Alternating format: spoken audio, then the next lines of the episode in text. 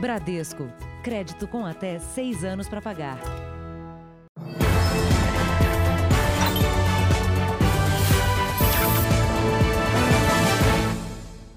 Olá, boa noite. Boa noite.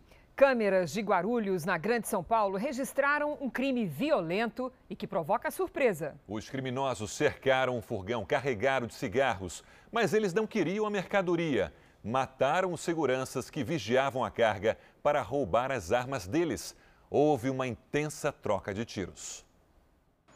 Minutos antes do crime, as câmeras de segurança mostram o carro preto em que estavam os dois suspeitos passando várias vezes em frente à adega. Para a polícia, os criminosos estavam à espera da escolta armada. Pouco depois, a van branca com a carga chega escoltada. Em seguida, o carro preto se aproxima e para. Um dos criminosos desce e caminha em direção à adega. Ele disfarça, passa por um dos seguranças mas volta, saca a arma e avança atirando contra o vigilante que cai. Agora o alvo é o segurança que está dentro do mercado. Ele tenta sacar a arma para se defender, mas não consegue e também cai. O outro vigilante se recupera e atira. O que se vê na sequência é uma intensa troca de tiros. Mas os dois seguranças acabam atingidos por muitos disparos. O suspeito fica ferido no pulmão e foge com a ajuda do outro criminoso. Perto dali, uma câmera registra o momento em que o homem ferido é abandonado no meio da rua pelo companheiro. Ele está desacordado. Ele disse, disse que o comparsa optou por descer do veículo. Optou por descer do veículo para facilitar a fuga. Os dois acabaram presos. Os vigilantes Cícero e Rangel não resistiram e morreram antes do socorro chegar. A ação é absolutamente brutal, odienta, que, insisto, nos impactou a todos nós. Os seguranças costumavam fazer a escolta da van carregada com cigarro toda semana aqui até a adega. Mas os suspeitos não estavam interessados na carga. Para a polícia, eles queriam matar os vigilantes só para roubar as armas e os coletes à prova de balas que os dois usavam. O suspeito que ficou ferido tem 18 anos e está internado. O outro, de 35, era foragido da justiça. Veja agora outros destaques do dia. O governo prevê retomada do crescimento no ano que vem. O orçamento propõe salário mínimo de 1.067 reais. Mega operação bloqueia 250 milhões de facção criminosa. Ex-médico Roger Abdelmaci volta para a prisão. E na série especial, a sorte do homem que caiu 10 metros e voltou a andar.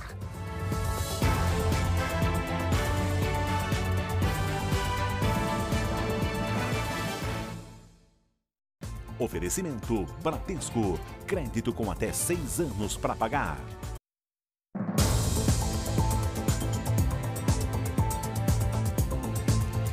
Aconteceu hoje em todo o país a maior operação já feita contra a facção criminosa de origem paulista. Foram bloqueados 250 milhões de reais, mesadas pagas pelo crime organizado a presos e parentes. As polícias civil e federal amanheceram na porta dos investigados. 600 mandados de prisão e de busca e apreensão foram cumpridos ao mesmo tempo em boa parte do Brasil. Foram 18 estados mais o Distrito Federal, o maior número no Paraná, 72 ordens judiciais. Em Santos, litoral paulista, um acusado de pertencer ao grupo guardava em casa 2 milhões de reais, além de 700 mil dólares. Todos os mandados foram expedidos pela Justiça de Minas Gerais. Essa operação policial ela é a maior da história é, do país e da Polícia Federal em vários aspectos.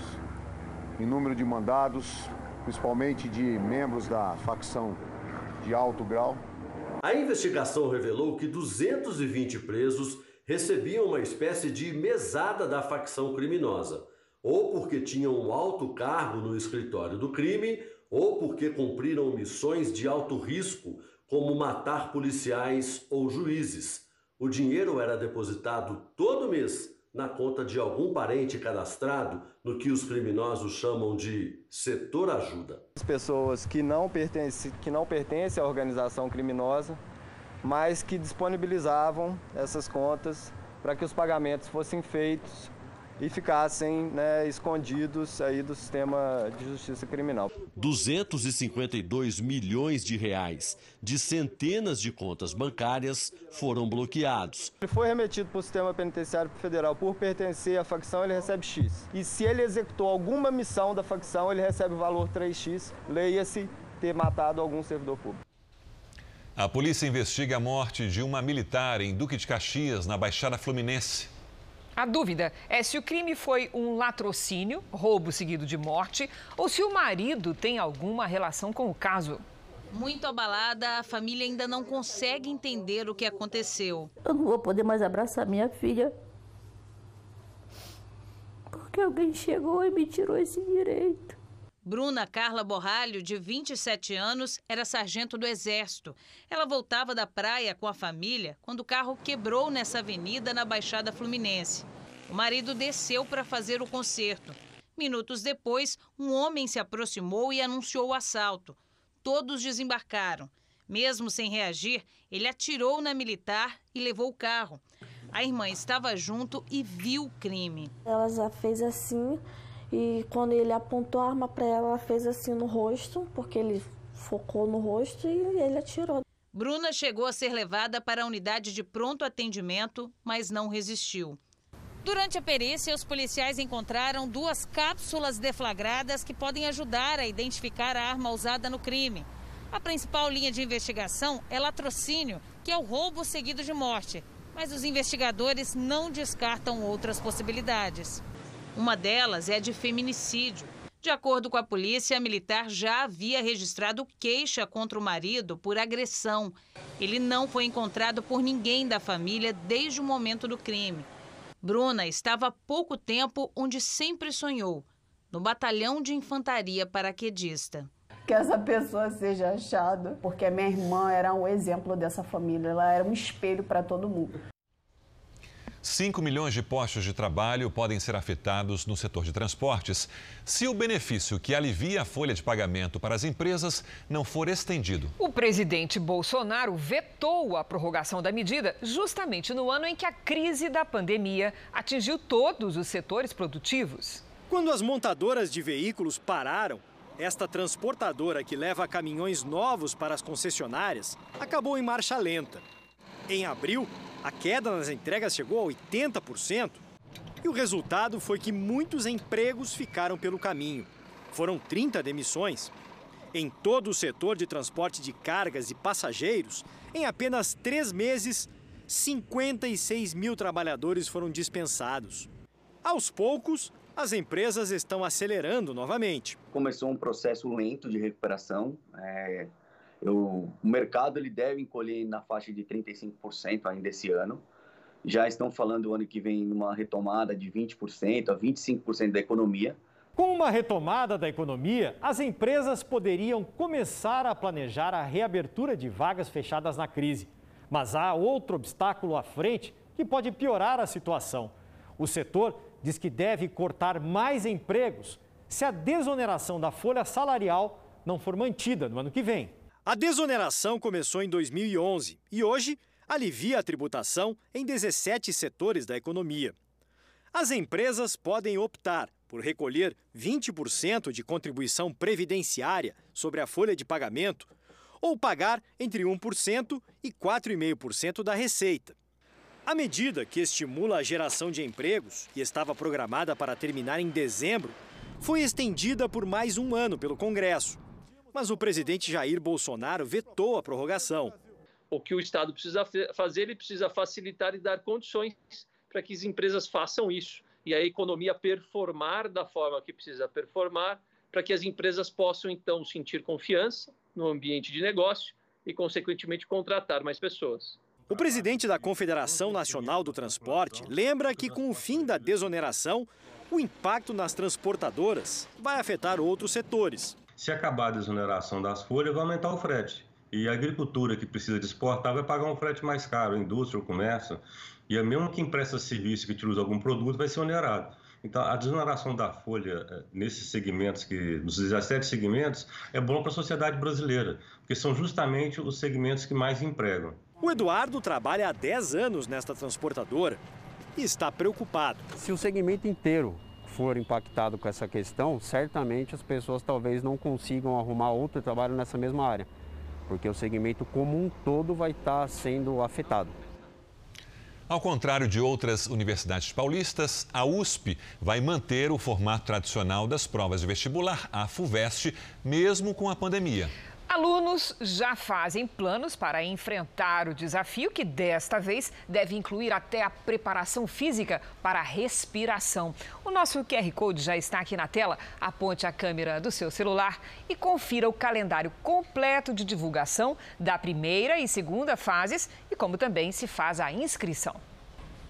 Entre as aulas online e os exercícios, Matheus tinha a esperança de que o vestibular da FUVEST nesse ano fosse um pouco diferente. O mínimo que poderia ter sido feito é retirar as obras literárias que vêm sendo repetidas há muitos anos. Mas a disputa por uma vaga no curso de Direito, em uma das universidades públicas mais concorridas da América Latina, vai ser através de um vestibular bem tradicional mesmo.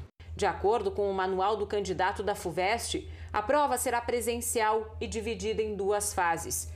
A primeira delas, no dia 10 de janeiro, com 5 horas de duração. O número de questões aplicadas será o mesmo de anos anteriores e a quantidade de leituras obrigatórias também. Metodologia diferente da que será aplicada em outras universidades públicas do estado, como a da Unicamp e a da Unesp. Por causa da pandemia, algumas instituições alteraram a estrutura das provas. Optaram por reduzir a quantidade de perguntas e de obras literárias obrigatórias, diminuir o tempo de duração do teste e até substituir questões dissertativas por objetivas. Professores de cursinhos preparatórios alertam: isso tudo pode fazer a prova parecer mais fácil, mas não quer dizer que de fato vai ser assim. São mudanças evidente que procuram de certa forma ajudar e entender um pouco a dor dos estudantes, mas não necessariamente isso significará que você terá mais facilidade nessas provas. Além de estudar e se preparar psicologicamente, a dica para quem vai prestar vestibular em tempos de pandemia é estar bem fisicamente. Afinal, vai ter de enfrentar fatores nunca vividos antes. Eu tô até pensando em começar a fazer as provas em casa, quando eu for treinar, com a máscara já, para criar o hábito. Vamos aos números de hoje da pandemia de coronavírus no Brasil. Segundo o Ministério da Saúde, o país tem 3 milhões 908 mil 272 casos de Covid-19. São 121.381 mortos. Foram 553 registros de mortes nas últimas 24 horas. Também entre ontem e hoje, 66.108 pessoas se recuperaram. No total, já são 3 milhões 97 mil 734 pacientes curados e 689 mil 157 seguem em acompanhamento. Nos Estados Unidos, depois de um fim de semana de protestos violentos, o presidente Donald Trump afirmou que a Polícia Federal analisa vídeos para identificar saqueadores e vândalos. Em Chicago, a polícia atendeu a um chamado de tiroteio não relacionado aos protestos. Um agente morreu e outro ficou ferido. Os agentes foram chamados para conter um homem que estava armado. Durante a ação, o oficial Tamerris Borrenan, de 29 anos, foi baleado e não resistiu aos ferimentos. Um outro policial ficou ferido. O suspeito, de 43 anos, foi detido. Já no sábado, durante protestos em Portland, no Oregon, o homem morreu depois de ser baleado em confrontos entre manifestantes do movimento antirracismo e apoiadores da campanha de reeleição do presidente Donald Trump. O republicano vai visitar amanhã o condado de Kenosha, em Wisconsin, onde pelo menos 175 pessoas foram detidas desde o início dos protestos. Eles começaram há oito dias, quando Jacob Blake foi baleado durante uma abordagem policial. Blake pode ficar paralítico. O grupo armado Hamas anunciou um acordo para encerrar os confrontos com as forças israelenses na faixa de Gaza. A pandemia de coronavírus seria um dos motivos do cessar-fogo. Até o momento, Israel não comentou o assunto. E hoje foi realizado o primeiro voo comercial direto de Israel para os Emirados Árabes. A viagem histórica marca o reinício das relações diplomáticas entre os dois países. O voo LY-971 de Israel pousou em Abu Dhabi nesta segunda-feira em um momento histórico. A Arábia Saudita, em outro avanço, permitiu que o voo cruzasse seu espaço aéreo, normalmente bloqueado para Israel. Os principais assessores do presidente americano Donald Trump e do primeiro-ministro israelense Benjamin Netanyahu estavam no voo para finalizar um acordo entre a potência do Golfo e o Estado judeu. O conselheiro sênior e genro de Trump, Jared Kushner, disse que o acordo tem a capacidade de mudar todo o curso do Oriente Médio. Já o primeiro-ministro palestino disse que foi doloroso ver o avião israelense pousar em Abu Dhabi. O voo durou cerca de três horas, mas levou mais de 70 anos para se tornar possível. Os Emirados Árabes Unidos são apenas o terceiro país árabe a reconhecer o Estado de Israel desde a sua fundação em 1948. Este acordo reflete uma mudança na dinâmica da região e nas relações entre Israel e o mundo árabe. O governador em exercício do Rio de Janeiro, Cláudio Castro, criou hoje um comitê para avaliar licitações, pagamentos de fornecedores e novas contratações do Estado. O objetivo é diminuir gastos e aumentar a transparência. Um cuidado que ainda não foi encontrado pelo Ministério Público Federal na apuração do esquema de cartas marcadas em licitações da saúde na gestão de Wilson Witzel. A Secretaria de Saúde do Estado do Rio de Janeiro tem orçamento anual de 2 bilhões de reais. Segundo delação premiada do ex-secretário Edmar Santos, grandes hospitais e unidades de saúde seriam administrados por organizações sociais que, por sua vez, seriam ligadas ao esquema criminoso supostamente comandado pelo governador afastado Wilson Witzel. Segundo Edmar, a meta era desviar 400 milhões de reais em quatro anos de mandato. Oito organizações sociais são investigadas. Elas pertencem a empresários apontados pelo Ministério Público Federal como responsáveis pelas fraudes. Esse hospital é referência no atendimento de baleados. Segundo Edmar Santos, a escolha da administração do Getúlio Vargas teria sido determinada por Wilson Witzel. Duas organizações sociais disputariam a licitação de cartas marcadas. O motivo? O valor do contrato. Em um único mês, a unidade de saúde recebeu dos cofres públicos quase 17 milhões de reais. Na época da licitação, a organização social Instituto Solidário não comprovou experiência em administração hospitalar e não poderia ser habilitada.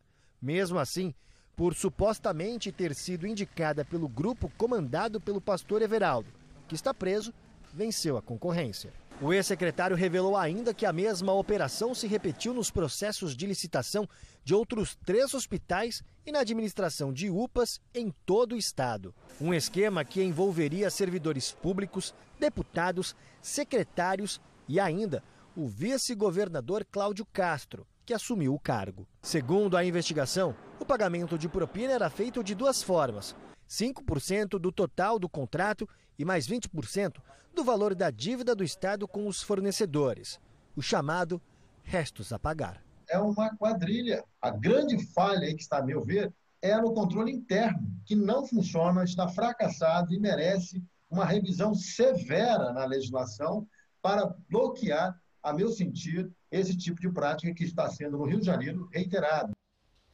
O governador afastado Wilson Witzel informou que jamais pediu ou recebeu vantagem indevida. A defesa do pastor Everaldo informou que aguarda acesso à íntegra do processo. A organização social Instituto Solidário informou que detinha os requisitos para vencer a licitação e que nunca praticou qualquer dos fatos citados na delação.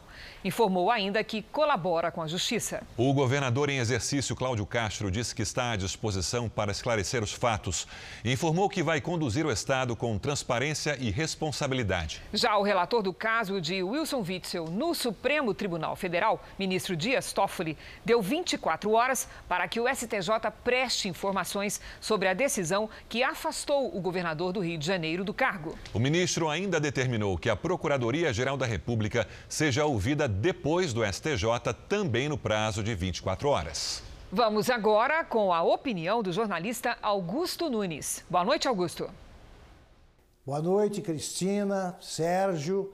Boa noite a você que nos acompanha. Os fatos informam que o afastamento definitivo do governador Wilson Witzel é questão de tempo, ou por decisão da Justiça ou pelo impeachment, já endossado pela ampla maioria da Assembleia Legislativa. É preciso, portanto, que se apure o quanto antes se o vice Cláudio Castro tem explicações para as denúncias que o envolvem, tão graves quanto as que precipitaram o afastamento do titular. Se também ele não merecer o cargo, o ideal seria que caísse fora ainda neste ano, o que permitiria a escolha do substituto pelo voto popular. É verdade que a população fluminense anda escolhendo casos de polícia com lastimável frequência, mas Witzel foi eleito pela esperança de que um ex-juiz federal não aumentaria a procissão de governadores corruptos o povo merece uma chance de corrigir o erro e de livrar o Rio de Janeiro da dramática instabilidade política e administrativa que aflige o Estado. Se o governador em exercício for afastado no ano que vem, o substituto será eleito pela Assembleia Legislativa. Nessa hipótese, teremos mais um capítulo de uma longa história de horror. O ministro do Tribunal de Contas da União, Vital do Rego, virou réu por corrupção e lavagem de dinheiro na Operação Lava Jato.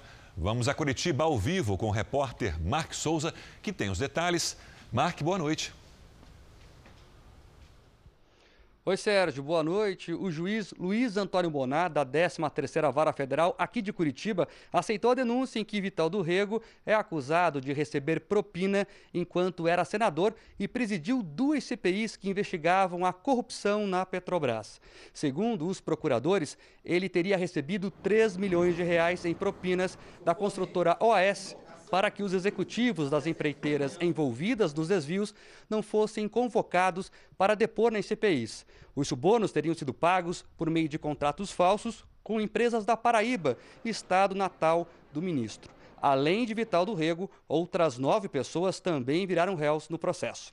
De Curitiba, Mark Souza. Obrigado, Mark.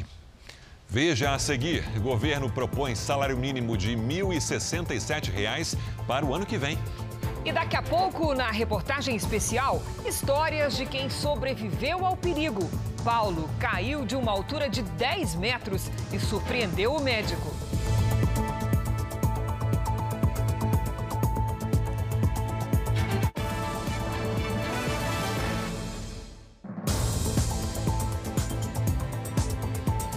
Governo deve anunciar amanhã a prorrogação do auxílio emergencial até dezembro. Hoje, o presidente Bolsonaro passou o dia em reunião para fechar o valor que será apresentado ao Congresso. O presidente se reuniu com os ministros da Economia, Paulo Guedes, e da Cidadania, Onyx Lorenzoni. A expectativa é que nesta terça, em um encontro com líderes da base no Congresso, seja batido o martelo sobre o valor que deve ficar em torno de 300 reais. As parcelas extras do benefício serão pagas até dezembro. Também sobre o benefício, o governo estuda como atender às sugestões feitas pelo Tribunal de Contas da União para revisar mensalmente o cadastro dos beneficiários. O TCU identificou indícios de irregularidades no pagamento do auxílio emergencial que podem chegar a 42 bilhões de reais. O Conselho Nacional de Justiça, a Dataprev e o Ministério da Cidadania assinaram um acordo de cooperação para dar mais agilidade às ações de quem teve o auxílio negado.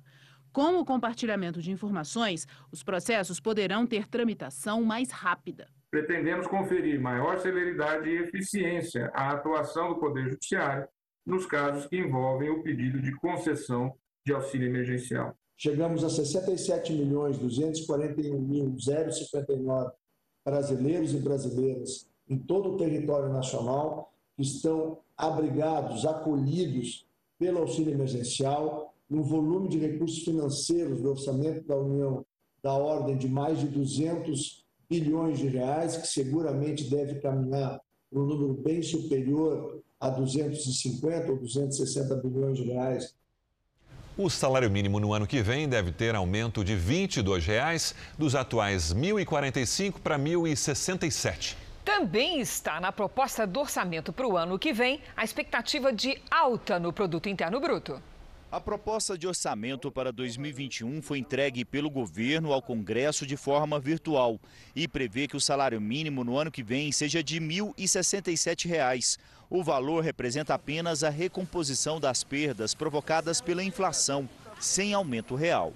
Nós não estamos trabalhando com, com correção é, real, com aumento real, é, e o, se tiver algum aumento nesse sentido, como nós estamos trabalhando com estrita, estrito atendimento ao teto de gastos, uma outra despesa primária vai ter que ser é, reduzida. Já o crescimento do produto interno bruto previsto é de 3,2%, o que seria uma recuperação. Neste ano, a queda esperada da economia é de quase 5%, provocada pela pandemia.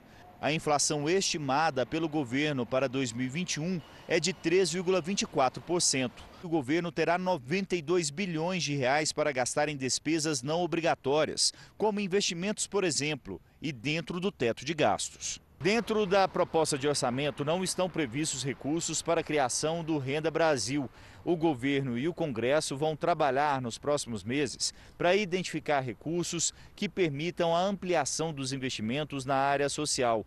O Ministério da Economia deve enviar aos parlamentares um projeto que desobriga alguns gastos e assim conseguir dinheiro para aumentar o número de pessoas e o valor que hoje é pago no Bolsa Família. Dado a pandemia, se prevê que você tem um, aumento das famílias necessitar, que se, se entram nos critérios de admissibilidade do programa. Então, a previsão que no ano passado era para 13,2 milhões de famílias para 2020, é, para 2021 está sendo previsto 15,2 milhões de famílias que se, se, encaixam nos parâmetros do Bolsa Família. A base de apoio do governo no Congresso já trabalha com a sinalização clara de que o novo programa social será prioridade na discussão do orçamento para o ano que vem. Os brasileiros desempregados não vão desaparecer em janeiro. Eles não vão por um passo de mágica ter a vida resolvida em janeiro. Então é claro que o Estado tem que continuar e vai continuar abraçando essas pessoas. Então vem o Renda Brasil. A criação do Renda Brasil vai ser debatida numa reunião do presidente Jair Bolsonaro com líderes partidários amanhã no Palácio da Alvorada. Em novembro, a maneira como você paga suas contas vai ter uma novidade. Começa a vigorar o Pix. Você sabe o que é, que é o Pix? É um novo sistema de pagamentos do Banco Central. Esse é o assunto para o comentário de Patrícia Lages. Boa noite, Patrícia. O que é exatamente o Pix e o que ele facilita na vida das pessoas? Boa noite, Cris, e boa noite para você de casa. Olha, o Pix tem o objetivo de simplificar os pagamentos e as transferências. Essas operações ficarão muito mais rápidas do que antes e todo mundo vai poder usar sim. Com o Pix, as operações vão funcionar 24 horas por dia, o ano inteiro, incluindo sábados, domingos e feriados. O dinheiro cai na conta do recebedor em até 10 segundos, tudo feito pelo celular. E a autenticação digital oferece segurança por meio de biometria facial ou de senha. E o Pix vai poder ser feito entre pessoas físicas e jurídicas. Vai ser possível transferir dinheiro para outra pessoa física, fazer pagamentos também para lojas físicas ou em sites de compras e também pagar contas e faturas, além de sacar dinheiro. Em lojas e outros estabelecimentos comerciais. Quer dizer que aquela demora da compensação bancária, que às vezes levava mais de dois dias, vai sumir, vai desaparecer. Acabou. 10 segundos está resolvido. Isso vai custar caro para o usuário? Olha, Cris, segundo o Banco Central, o Pix vai ser gratuito para as pessoas físicas. Isso vai gerar uma economia nas taxas de DOC e de TED, que em alguns bancos o valor passa de 10 reais. E para usar, vai ser preciso registrar uma chave de acesso. Isso no aplicativo do próprio banco onde a pessoa já tem conta. Esses cadastros vão ser feitos a partir de 5 de outubro. Os dados dos usuários serão armazenados em uma plataforma operada pelo Banco Central e a previsão é que o sistema comece a valer em 16 de novembro. Cristina. Obrigada, Patrícia. Veja a seguir: ex-médico Roger Abdelmaci volta a cumprir pena em penitenciária de segurança máxima. E também o jardineiro que caiu numa caixa d'água profunda e escapou da morte para contar.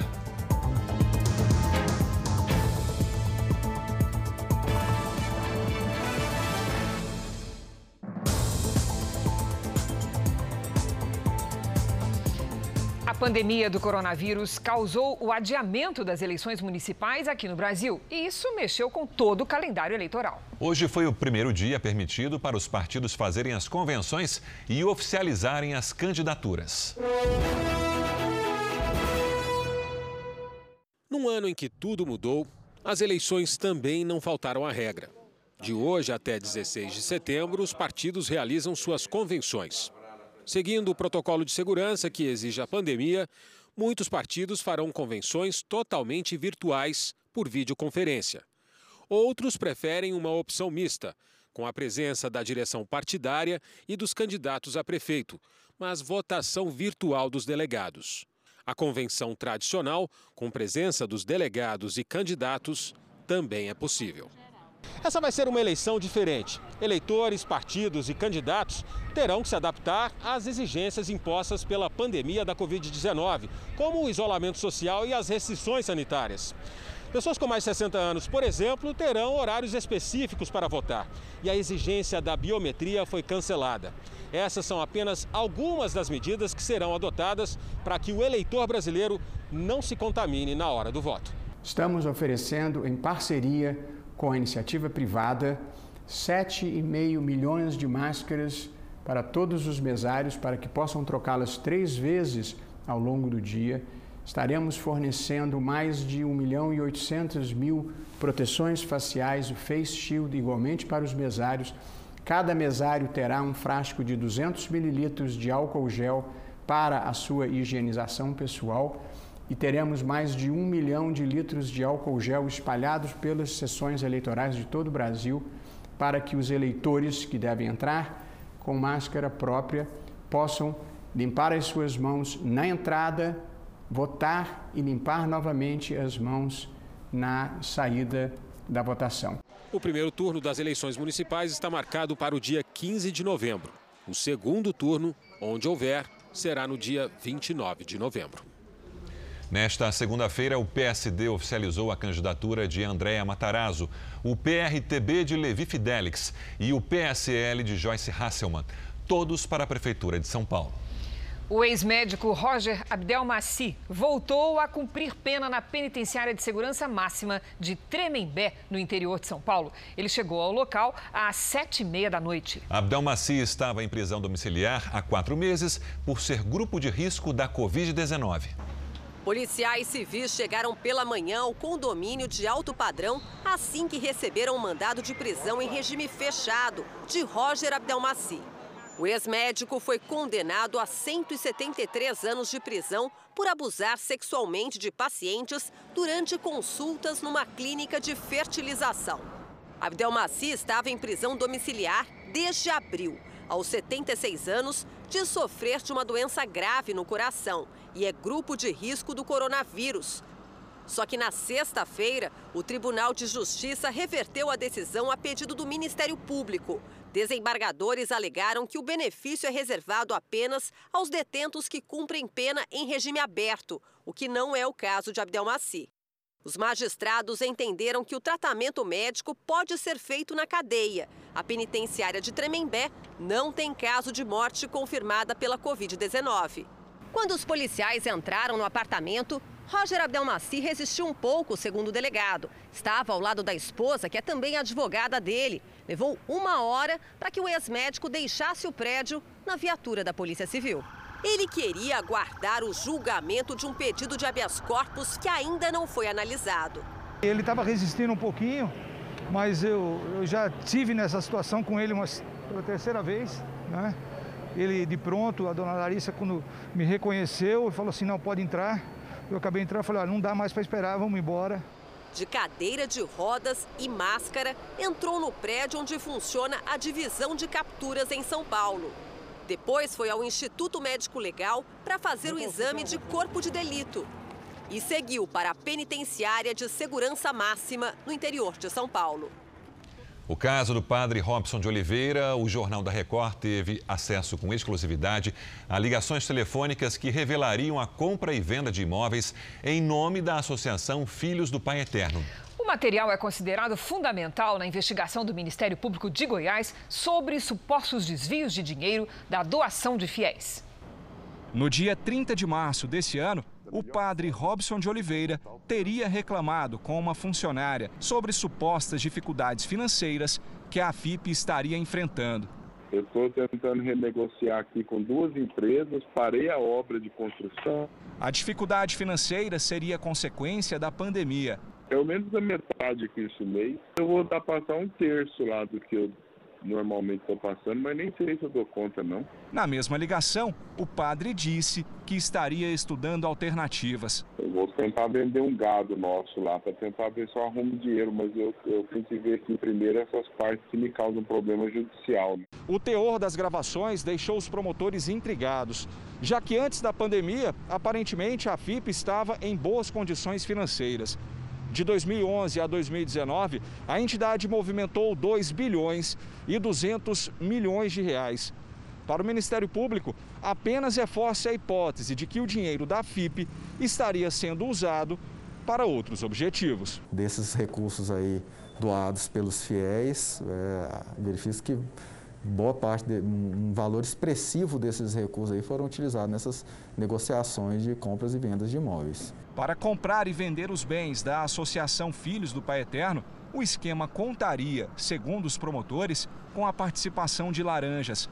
Um deles seria Onivaldo Cabrini Costa Júnior. No áudio, ele estaria negociando uma chácara por 2 milhões de reais. Irmã do Pato, que é uma chácara. Vou falar que, que eu vendi ela para o Pato por 2 milhões, beleza? Aí você confirma. Para o Ministério Público, são indícios de que o dinheiro dos fiéis, que deveria ser usado na construção da nova Basílica de Trindade, estaria sendo desviado. Situações aí que necessitam de uma de uma aprofundamento das investigações, que teve aí já esse estágio da busca e apreensão, até porque levanta suspeitas da prática de, de ilícitos na gestão desse patrimônio. A defesa do padre Robson de Oliveira afirmou que todas as obrigações da AFIP foram honradas e que o patrimônio da Associação Filhos do Pai Eterno está escriturado e declarado às autoridades e órgãos fiscais. A AFIP informou ainda que as aquisições dos imóveis foram feitas como forma de investimento e dentro da lei. Um dia depois de um terremoto atingir o recôncavo baiano, um novo tremor de 3,5 foi sentido na região. Mais uma vez, não houve feridos. Na cidade de Mutuípe, as câmeras da fazenda registraram tremor. Nas últimas 24 horas, foram cerca de 20 tremores. Um deles atingiu 4,6 de magnitude na escala Richter e foi registrado até pelo sistema de sismologia dos Estados Unidos. O fenômeno foi sentido em 43 cidades do recôncavo baiano. Em Salvador, também foi sentido o abalo. A causa mais provável, segundo especialistas, é a reativação de falhas geológicas que acumulam tensão. Aí a energia precisa ser liberada, o que provoca um pequeno deslocamento de terra. Pesquisadores do Serviço Nacional de Sismologia devem visitar a região para estudar o epicentro do tremor. Esse tipo de informação, além de conhecimento científico, ele serve principalmente também para é, subsidiar tecnicamente ações da, de órgãos como a Defesa Civil, por exemplo. Um incêndio atinge um galpão em São Paulo neste momento. O fogo acontece na Barra Funda, na zona oeste da cidade. Doze equipes do Corpo de Bombeiros trabalham para conter as chamas. As labaredas formam uma fumaça escura. O galpão tem 2 mil metros quadrados e é vizinho de garagens, depósitos e restaurantes. Agosto teve de tudo: ondas de frio, neve no sul, muito calor na maior parte do país e recordes de chuva no Paraná, são Paulo e litoral do Nordeste. Lidiane está aqui conosco. Vamos saber o que acontece com setembro. Boa noite, Lidiane. Boa noite, Cris. Sérgio, para todo mundo que nos acompanha, olha, temos pela frente um mês quente, principalmente a primeira quinzena. Toda essa área vermelha aqui do mapa terá calor acima da média. Serão quatro ondas de frio ao longo do mês, mas só a última será realmente intensa. E as chuvas, Lidiane? Pouca chuva, Cris. Olha só, na fronteira com o Uruguai, litoral do Nordeste e no extremo norte do Brasil, apenas essas regiões devem receber mais água do que o normal. Amanhã, o encontro de ventos forma nuvens carregadas sobre o estado gaúcho e deixa o dia chuvoso. O mar fica agitado do Rio Grande do Sul até o Rio Grande do Norte, com ondas de 3 metros e rajadas de 60 quilômetros por hora. Pode chover em toda a área litorânea do país, do Acre até o Amapá, pancadas. À tarde, a umidade despenca no interior do Brasil, com índices abaixo de 20%. O calor diminui nas capitais do Centro-Sul, máxima de 18 graus em Curitiba. No Rio de Janeiro faz até 25. Em compensação, em Cuiabá, até 42. Em Aracaju, 29 e 33 em Manaus. Em São Paulo, muitas nuvens e uma tarde fresquinha, 24 graus. Depois começa a esquentar de novo, Cris. Inverno de 42 graus em Cuiabá, que tal? Exatamente. Obrigada, Lídia. Até amanhã. Boa noite. No Mato Grosso, a BR-364 está interditada por causa da densa fumaça causada por incêndios. É possível ver animais fugindo do incêndio no pasto. A Polícia Rodoviária Federal interditou a via na altura de Jaciara. Equipes do Corpo de Bombeiros e da concessionária da rodovia trabalham para conter as chamas. Os idosos são muito vulneráveis ao coronavírus. Além do risco da doença, eles são afetados também pela solidão e o abandono causados pelo isolamento. Mas o apoio de ações sociais leva a essas pessoas uma valiosa ajuda. Quando as limitações começam a aparecer, a hora deveria ser de ter amparo. Aos 64 anos, Godofredo não sabe o que é isso. Sem poder trabalhar desde que sofreu um acidente, ele diz que a família não ajuda. Tenho sobrinho, tenho primo, tenho irmã, ninguém aparece não. Mesmo com uma aposentadoria apertada, ele conta que a solidão é o maior problema. No final de semana, aproveitou uma ação comunitária para sair de casa e recebeu uma cesta básica. Sempre é economizando as coisas é para não passar fome, né? A ação comunitária promovida pelo grupo Caleb da Igreja Universal aconteceu nesta comunidade em Embu das Artes, região metropolitana de São Paulo. A quadra de uma escola foi tomada por moradores que passam necessidade devido à pandemia. O que eu estou levando hoje vai ajudar muito para meus filhos, meu netinho, para mim. Na sede da igreja, o atendimento foi direcionado aos idosos. Muitos em situação de abandono buscavam ajuda. Aqui, dois kits foram entregues: um de alimentos, outro de higiene. Nossa, não tem nem palavras para te falar. É tudo. O Brasil tem mais de 28 milhões de idosos que representam 13% da população. O desamparo familiar, que já era crescente, se acentuou ainda mais com o isolamento social. Programas sociais levam conforto a quem mais precisa. É uma forma de lidar com a face mais cruel da pandemia. Solidão, depressão são sintomas cada vez mais comuns em idosos. Afetam a saúde física e mental. A solidão ela não vai ter impacto só em saúde física. A solidão ela vai impactar o controle da diabetes, o controle da pressão. Então, fazer parte de uma comunidade é uma ideia interessante. A ação também aconteceu em outros seis estados. No Amazonas, houve palestras sobre alimentação adequada. No Maranhão, cestas básicas e fraldas geriátricas foram levadas a residenciais de idosos idosos. Em Minas, voluntários visitaram o núcleo de câncer em Sete Lagoas e doaram alimentos e roupas. No Rio de Janeiro, os idosos receberam alimentos e caixas de leite. Fraldas e kits de higiene foram entregues também no Rio Grande do Norte. O trabalho do Grupo Caleb é cuidar do da melhor idade e motivar as pessoas da melhor idade. Então ela não só recebe o, o tratamento, a orientação, a palavra, a comida, mas ela recebe, na verdade, uma motivação. Você acredita em destino? Que cada um tem a sua hora marcada ali no caderninho do tempo? Olha, as histórias que a nova série do Jornal da Record vai mostrar a partir de agora são de deixar qualquer um espantado. É o caso do auxiliar de jardinagem Paulo Pinheiro, que caiu dentro de uma caixa d'água de 20 metros de altura. O bairro todo parou para acompanhar o resgate.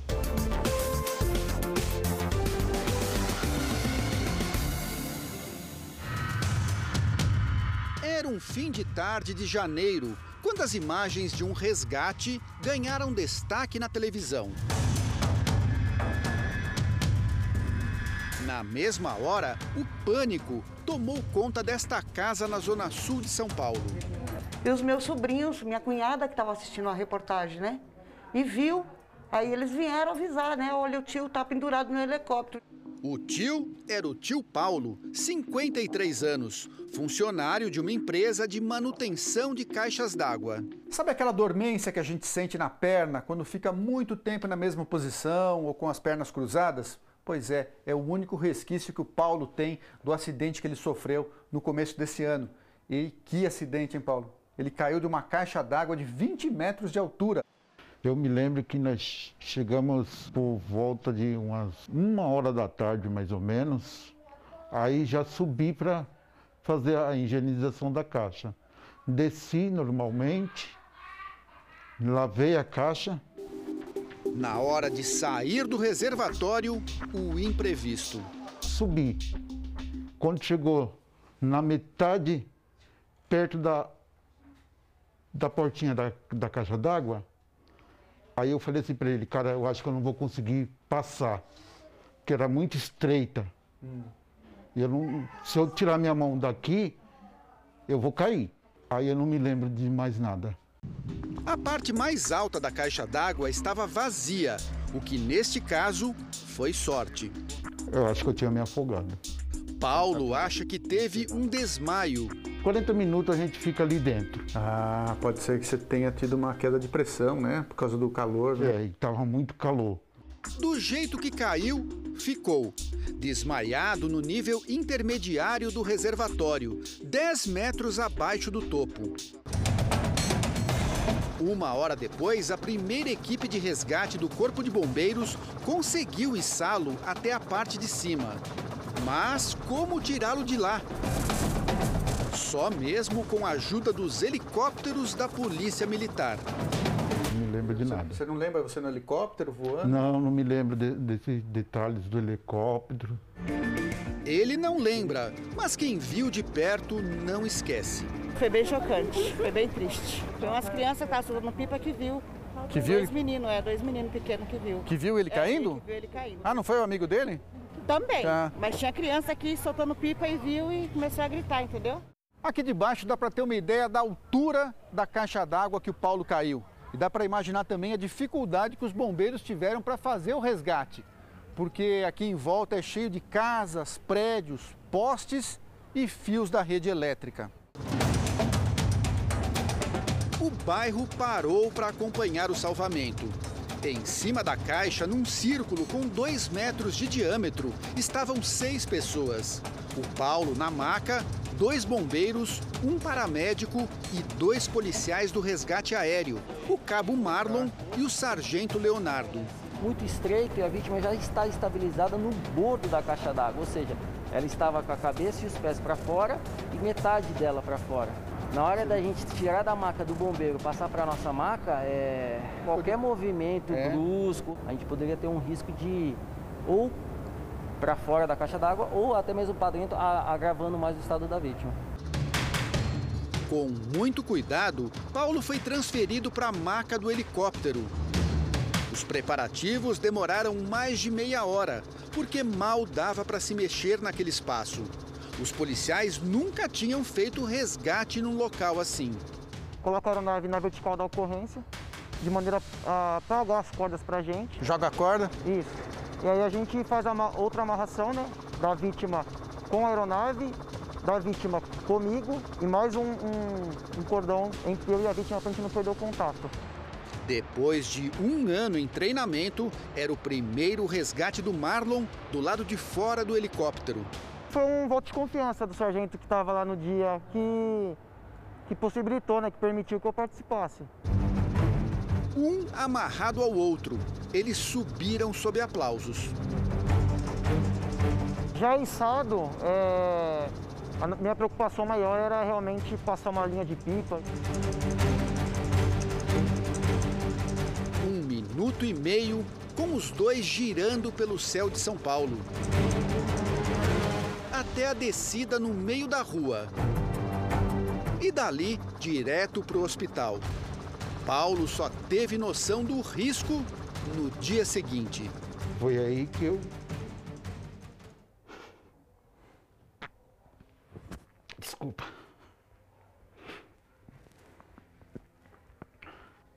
Ele teve traumatismo no crânio e quebrou a coluna em três pontos. Saiu do hospital em cadeira de rodas. Seis meses e muita fisioterapia depois, voltou a andar. O médico falou assim: não, esse seu acidente, sabe o que era para acontecer com você? Ficar paraplégico para sempre. Pela gravidade da ocorrência, ele nasceu de novo. Depois de muita enrolação, não é que o homem tomou coragem e até marcou o casamento? Não dá para acreditar, né? Não, não dá. Foi muita sorte mesmo. Esse não tinha chegado a hora? Não, não tinha mesmo. então uma vida já foi. Agora tem seis só. Agora tem seis, hein?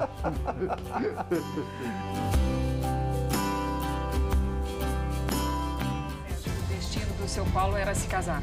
Acho que sim, né? Será que foi? Você acredita em destino? Com certeza. O Jornal da Record termina aqui. A edição de hoje, na íntegra e também a nossa versão em podcast, estão no Play Plus e em todas as nossas plataformas digitais. E à meia-noite e meia tem mais Jornal da Record. Fique agora com a novela Apocalipse. A gente se vê amanhã. Até lá. Boa noite e até amanhã.